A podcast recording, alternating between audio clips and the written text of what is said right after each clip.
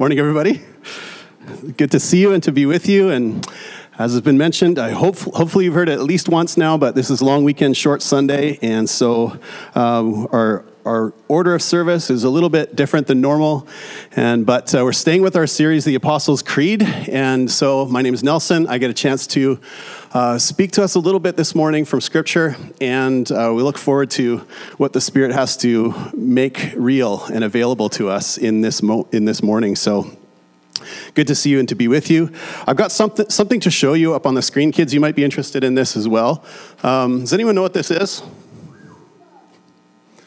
A, keyboard from, from the little one over here. I may have prepped her on that a little bit, but uh, so it is a keyboard. Any other names for it that you might know? Synthesizer. What else? A Jupiter 4. Yes, those are all the basically available, available answers. This is a Jupiter 4. It's a keyboard, piano, synthesizer. Some people think is really awesome. And whenever I see an instrument like this one, I think I have a pretty good idea of what it's going to sound like. Can you imagine what this keyboard might sound like? I, I just invite you to close your eyes for a moment and think of a sound that you think this keyboard might sound like, okay? So just take a few seconds. If it helps to close your eyes, just imagine what a Jupiter 4 might sound like. I'll give you a few minutes of stillness, and then we're going to listen to it. Okay, Jill. Thank you.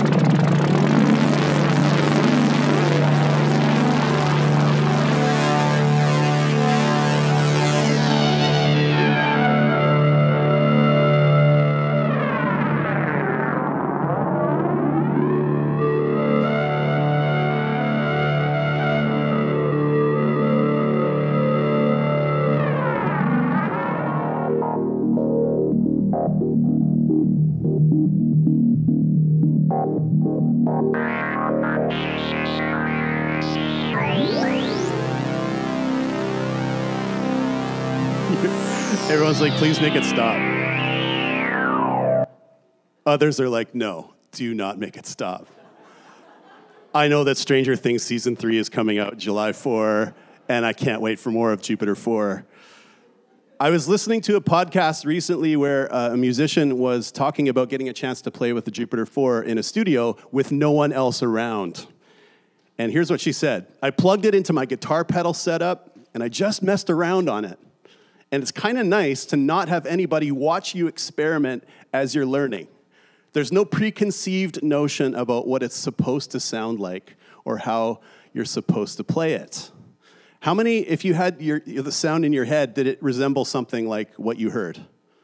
Some of you know, like, what's up with the Jupiter 4, so you had a pretty good idea. Yeah, Zach Pick, I see that hand over there. Um, yeah, and so, but Sharon Van Etten, what she's talking about here is the joy of play. The joy of play, which is something that the younger you are, you tend to be better at it. My daughter is blissfully free of preconceived notions when it comes to playing dress up. So I could give many examples of this, but here's one that features our whole family. Let me just give you a little tour of what's going on here. On your right, you have a slightly overweight, power clashing version of Link from Zelda. A very, very uh, last minute sort of costume idea uh, as the theme emerged with our family. On your left, you have a gorgeous elven queen with blonde flowing locks. In the middle, you have a beautiful fairy princess with a Queen Elsa tiara and sparkly shoes riding a horse that she named Pinto. So, kind of a mashup going on with that one. So, whether it's playing a vintage keyboard or whether it's playing dress up, it's Halloween time, it, it takes a certain courage to embrace childlike freedom and joy. And that can be hard to access, especially for grown ups. We have a ton of preconceived notions, don't we? Our minds are full of lists of supposed tos. We know, we like to think we know what things are supposed to look like, to sound like, to be like. We have preconceived notions about how future events are going to turn out, like elections, or how Game of Thrones will end. Now, one way to understand the Apostles' Creed I would suggest to us is as the undoing of preconceived notions. The Apostles' Creed is like the undoing of preconceived notions. I'll walk through a few phrases with you if you're not tracking yet. I believe in God the Father Almighty. Now, if we examine our daily patterns and habits honestly, so often we do not live as though there is an all powerful deity in charge of everything. Do we believe in God the Father Almighty? maker of heaven and earth. We don't always behave as though someone supreme and supremely benevolent made all of what we see and are surrounded by, and that someone made it for us. We take creation for granted, or worse, we treat it with contempt. I believe in Jesus Christ, Son of the living God. Well, if there even is a God, we're not too sure he would have ever lowered himself to human status born of the Virgin Mary? Do I really need to say more? And on and on and on, and all the way through the ancient creed, the table of our preconceived notions is set and then it's immediately overturned. So, as people of faith, then, we're invited over and over again to confess belief, to trust, to live our lives as though things are not as they seem, to remind ourselves of what is real what is really real. So we come to the phrase that we're believing into today I believe in the resurrection of the body. Now, this part, of course, hinges on the belief that Jesus Christ, whom we call Savior and Lord and friend, was in fact raised from the dead, and so became what Paul in 1 Corinthians 15 calls the first fruits of those who have fallen asleep. But here's the thing we who are more than 2,000 years on this side of the first Easter have the benefit of hindsight, right? People living the story in real time had preconceived notions. The women who came to the tomb with spices, ready to anoint their crucified Lord, only to be greeted by an angel asking them, Why are you looking for the living among the dead? The disciples on the road to Emmaus thinking it's all over, that everything's been lost, only to be met in the middle of their disillusionment by the Messiah himself. And of course, the disciple Thomas, who for very good reasons had his doubts, so did the rest of them, by the way, and wanted to experience the physicality of Christ's resurrection by touching his hands and his side. So to confess, I believe in the resurrection of the body, is to put our trust in yet another scandalous claim that invites us to lay our preconceived notions aside. It's to align ourselves with the foolishness of God that, according to Paul, is wiser than human wisdom. It's to be foolish enough to say, life is short and then you die and then you rise. So, we're going to consider today the resurrection of the body, but because it's long weekend, short Sunday, I assure you it will be shorter than usual. But next week is kind of a continuation, and I get to do part two as we look at the final phrase and the life everlasting. So we can look forward to unpacking a little bit more next week. I invite you to, invite you to uh, bow with me in prayer. Let's ask for the Spirit's help, and then I'll invite us to confess the creed together.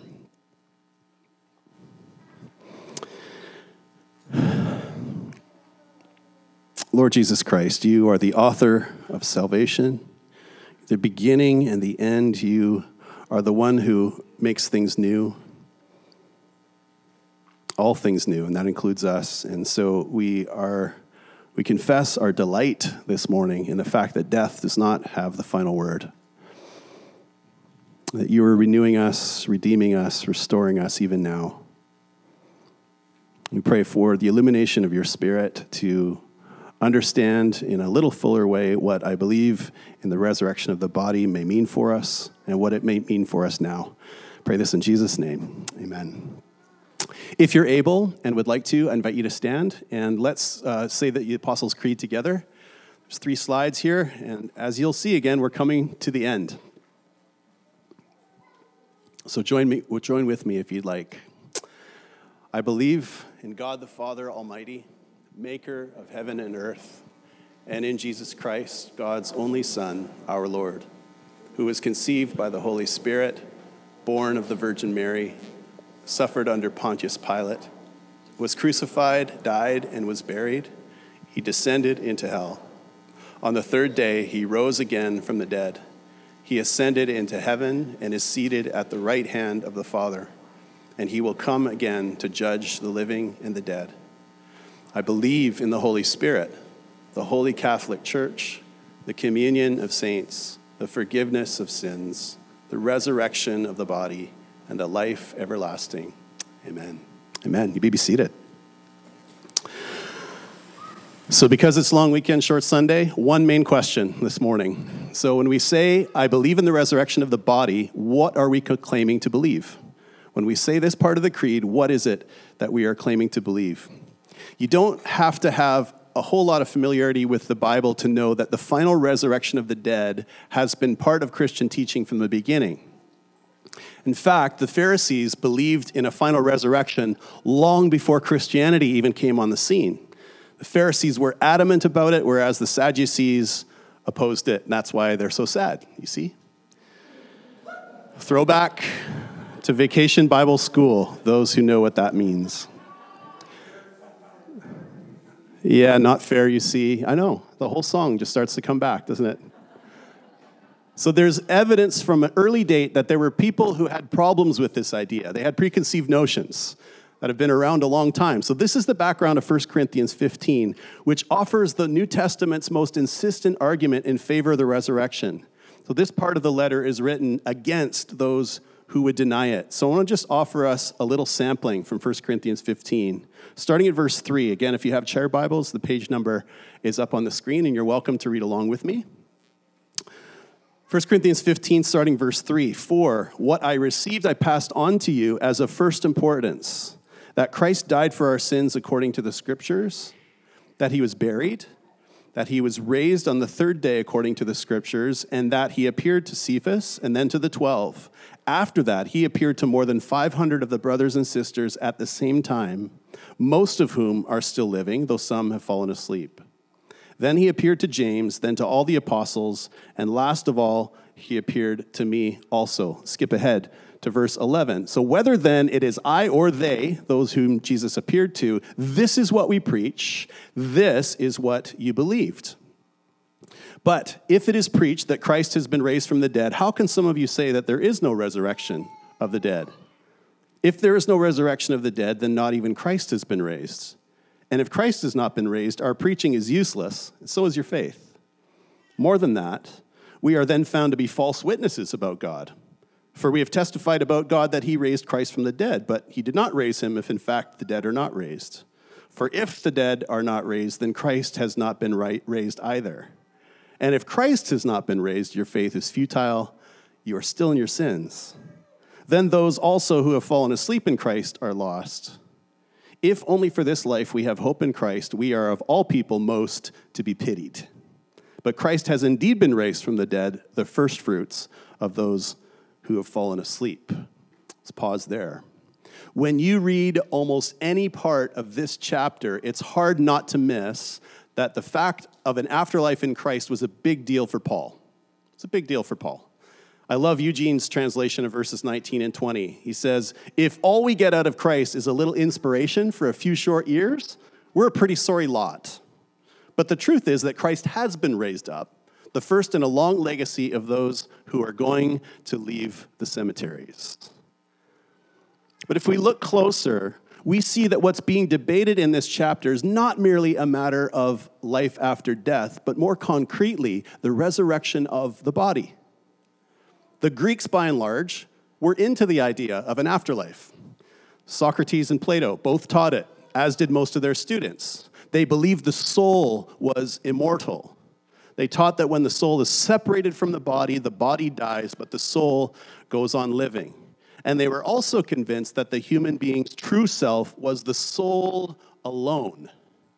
So, if that's the case, if my true being is only my soul and it has nothing to do with my body, then death ain't no thing.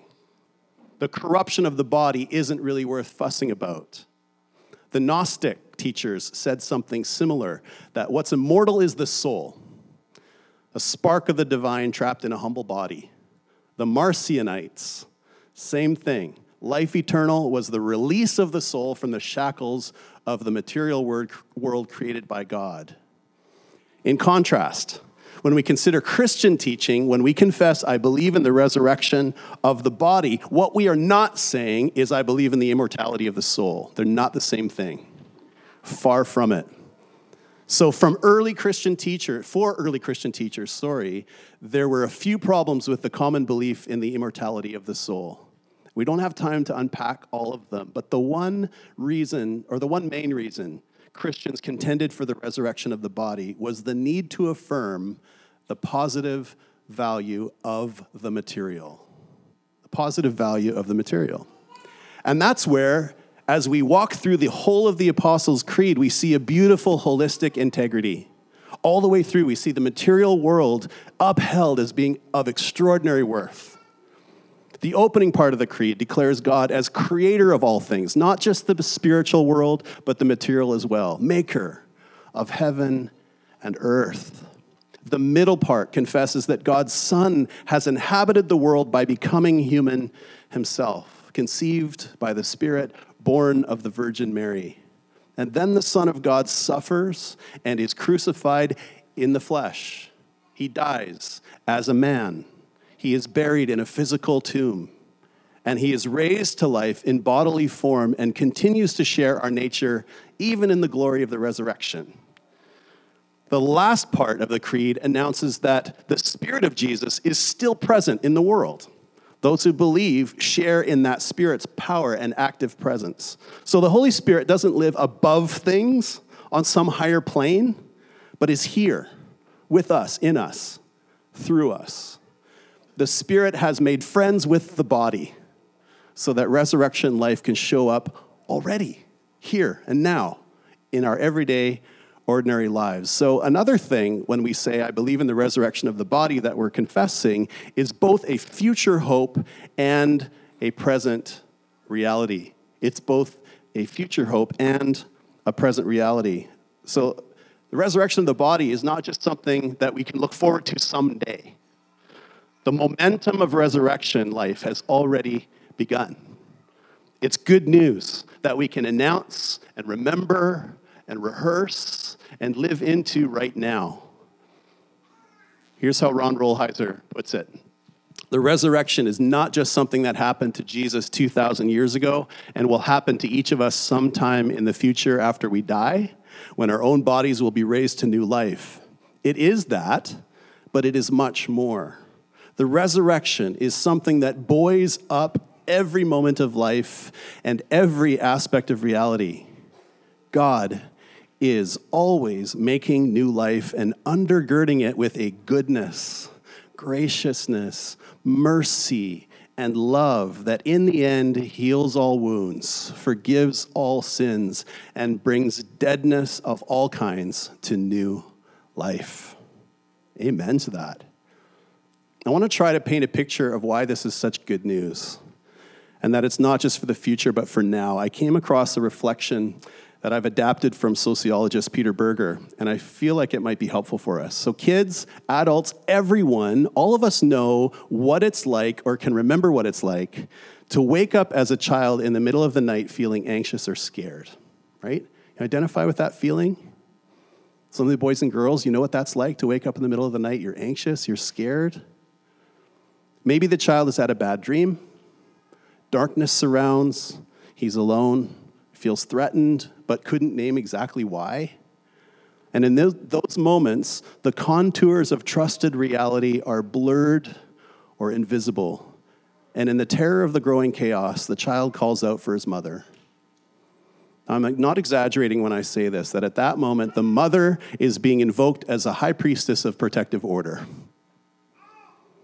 It is she, and in many cases, she alone, who has the power to banish the chaos and restore the benign shape of the world. And of course, any good mother will do so. She will take the child, cradle him in her arms. She will turn on a lamp, perhaps, which will encircle the scene with a warm glow of reassuring light. She will speak or sing to the child, and the content of this communication will invariably be the same don't be afraid. Everything is in order, everything is all right.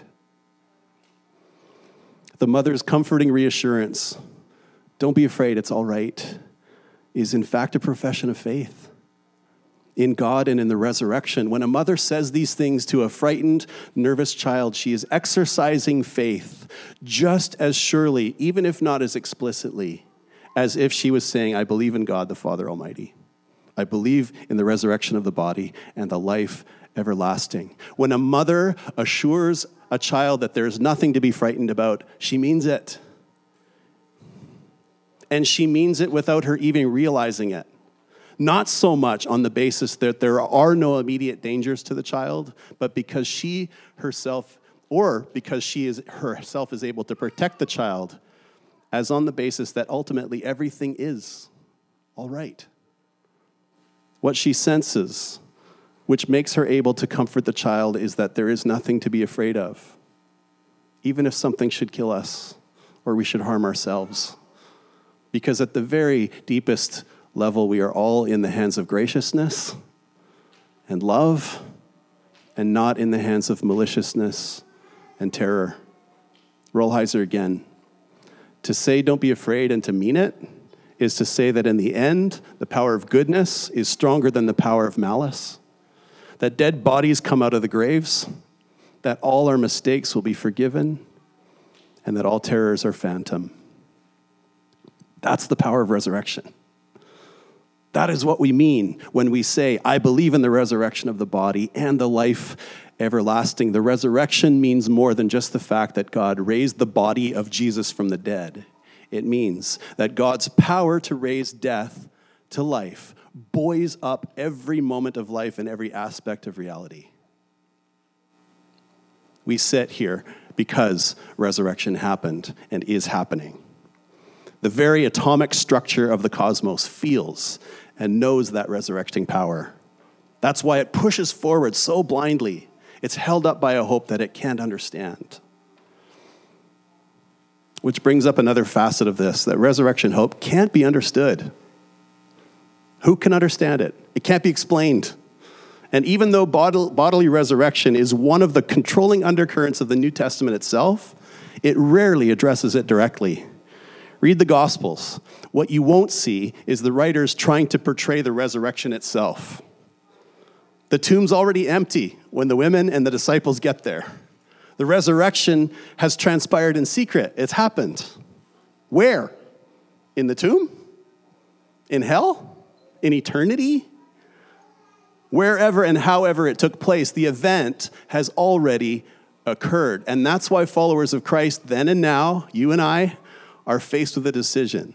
And that's whether to believe or not. The closest the New Testament gets to explaining the resurrection is in 1 Corinthians 15. So let's come to that back to that text briefly and consider a few verses. 21. For since death came through a man, the resurrection of the dead comes also through a man. For as in Adam all die, so in Christ all will be made alive. Verse 35. But someone will ask, How are the dead raised? How's this going to happen? With what kind of body will they come?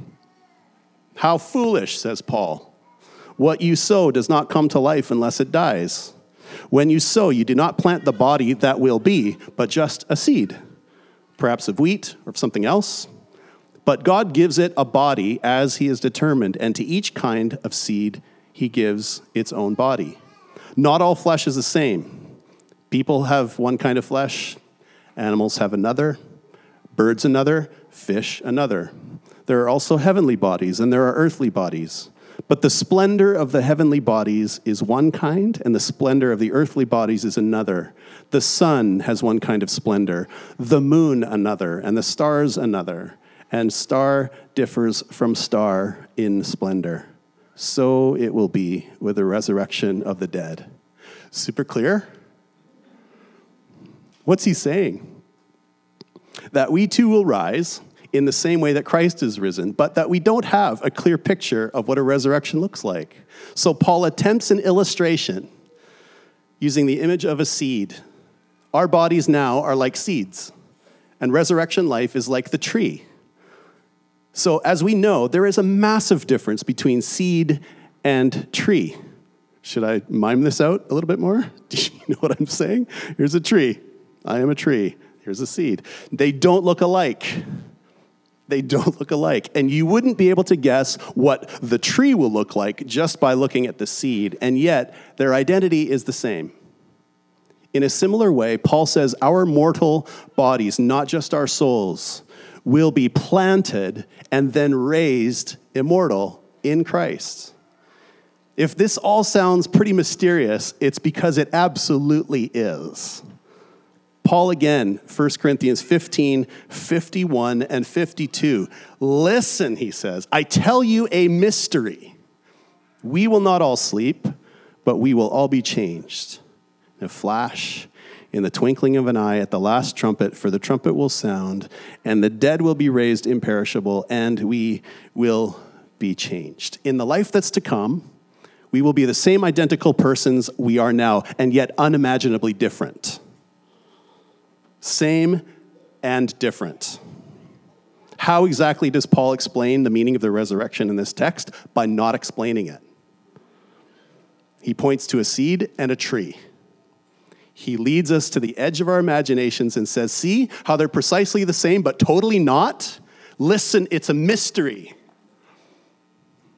What can I do but offer something, anything different than that? It's a mystery, but it's kind of like that. So when we say, I believe in the resurrection of the body, what are we saying? We're expressing a willingness to set preconceived notions aside. We are confessing both a future reality or future hope and a present reality.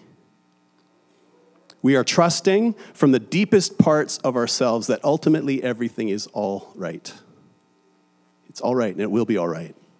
We are putting our faith in a mystery that just as Christ has been raised, we too will be made alive in him, and indeed are being made new, even now. So, future hope, present reality. Second and last question How might we live into that hope now? Three quick things. One, affirm the material. We live into resurrection hope now by affirming the material. In your handouts and here up on the screen is a beautiful quote from Barbara Brown Taylor, and she says this Human beings may separate things into many, as many piles as we wish, separating spirit from flesh, sacred from secular, church from world, but we should not be surprised when God doesn't recognize the distinctions we make between the two. Earth is so thick with divine possibility that it is a wonder we can walk anywhere without cracking our shins on altars. Oh, Barbara Brown Taylor. There are little resurrections happening all around us. Can we ask the Spirit for the eyes to see God's life in our everyday? One way to affirm the material is to care for our bodies. Caring for our bodies ours, others, humans, animals, loving our neighbors as we love ourselves. I've got two bits of homework on this point. One is to listen to the episode of the Liturgist podcast called Embodiment.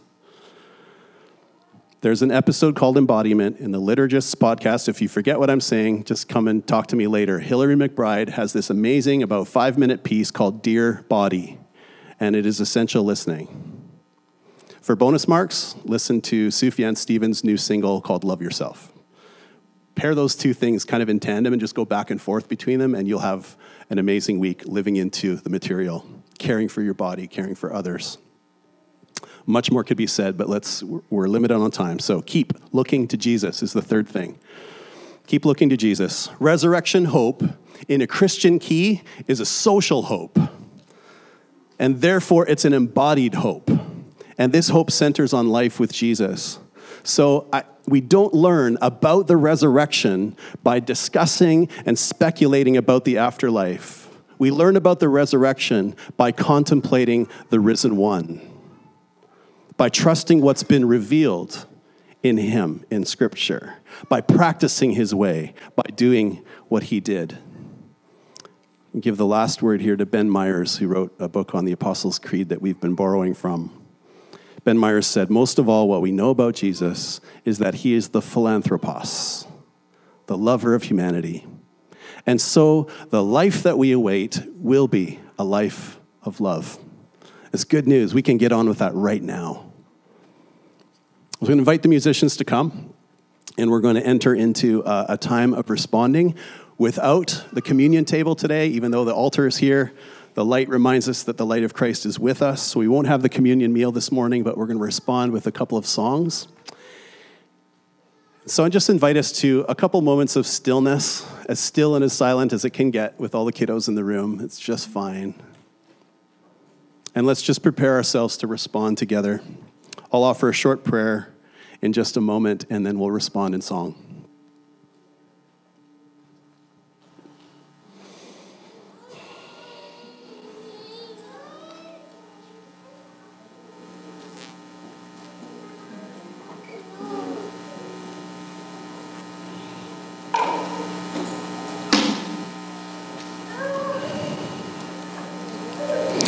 Listen, I tell you a mystery. We will not all sleep, but we will all be changed. In a flash, in the twinkling of an eye, at the last trumpet.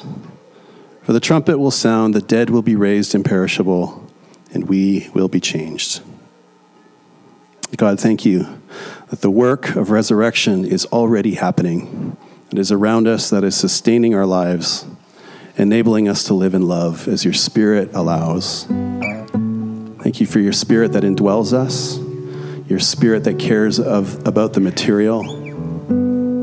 Help us also to lean into the ways you're inviting us to express that love tangibly, in real life, in real time, in real action. We believe in the resurrection of the body and the life everlasting. Give us strength to live into this reality. Christ, amen.